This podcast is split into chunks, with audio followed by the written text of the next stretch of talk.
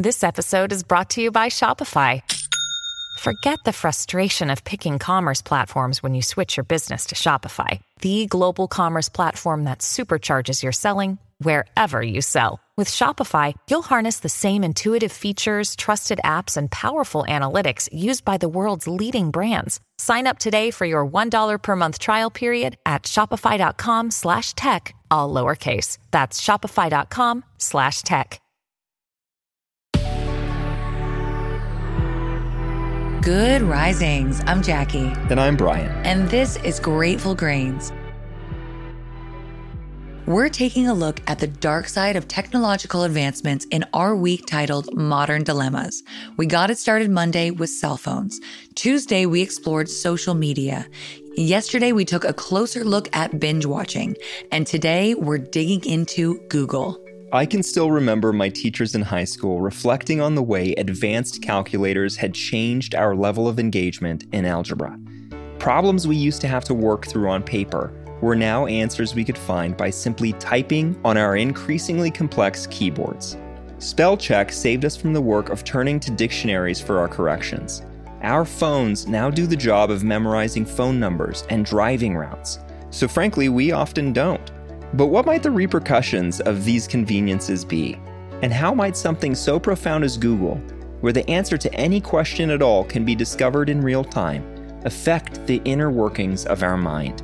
Vanessa Hill, a behavioral scientist and science communicator, explores psychology, neuroscience, and self development. Her self proclaimed mission is to bridge the gap between scientific research and our daily well being. She begins We're all living in the age of Google. When we Google one thing and Wikipedia another, we're not relying on our brains, but on our fingertips. She poses the question Is it making us dumber? She goes on to share that we have to consider there are two main types of memory non declarative memory for skills, emotions, and movement, like how to ride a bike.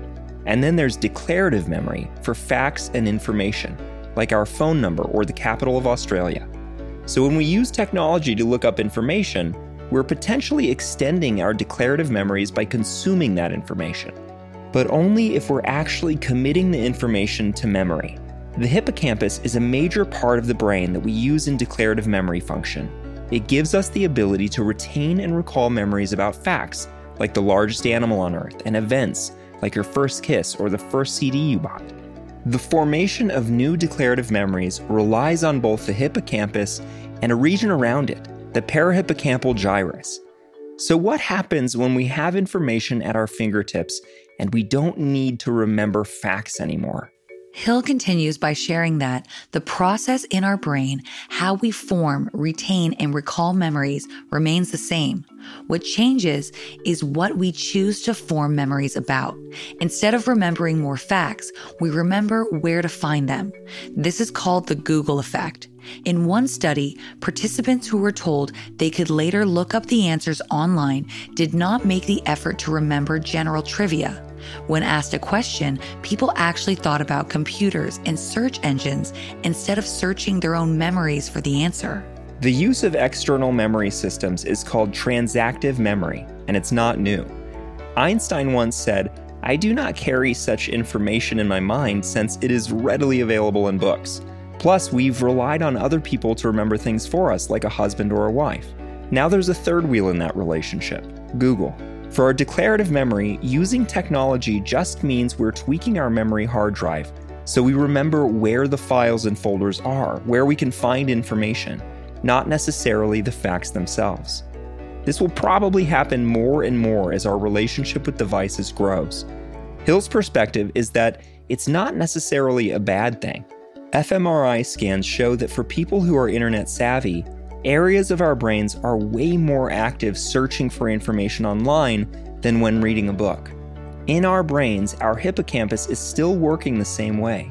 We're just choosing to retain the most efficient way to find the information, and that's usually online. She explains we're all sharing the work of remembering, and it makes us collectively smarter. It's actually pretty adaptive. The disadvantage, of course, is when we need knowledge on the fly. Those facts just aren't in our minds when we're leaving them online. So, for the important stuff, we commit that to memory. It's all about what each individual feels is important and how much faith they have that the internet will be available.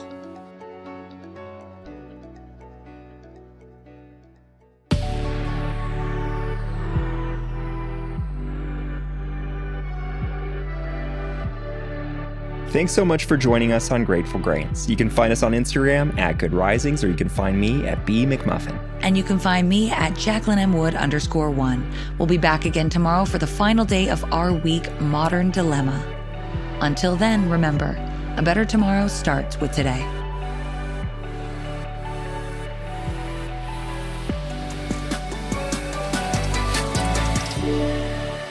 Good Risings is presented by Cavalry Audio.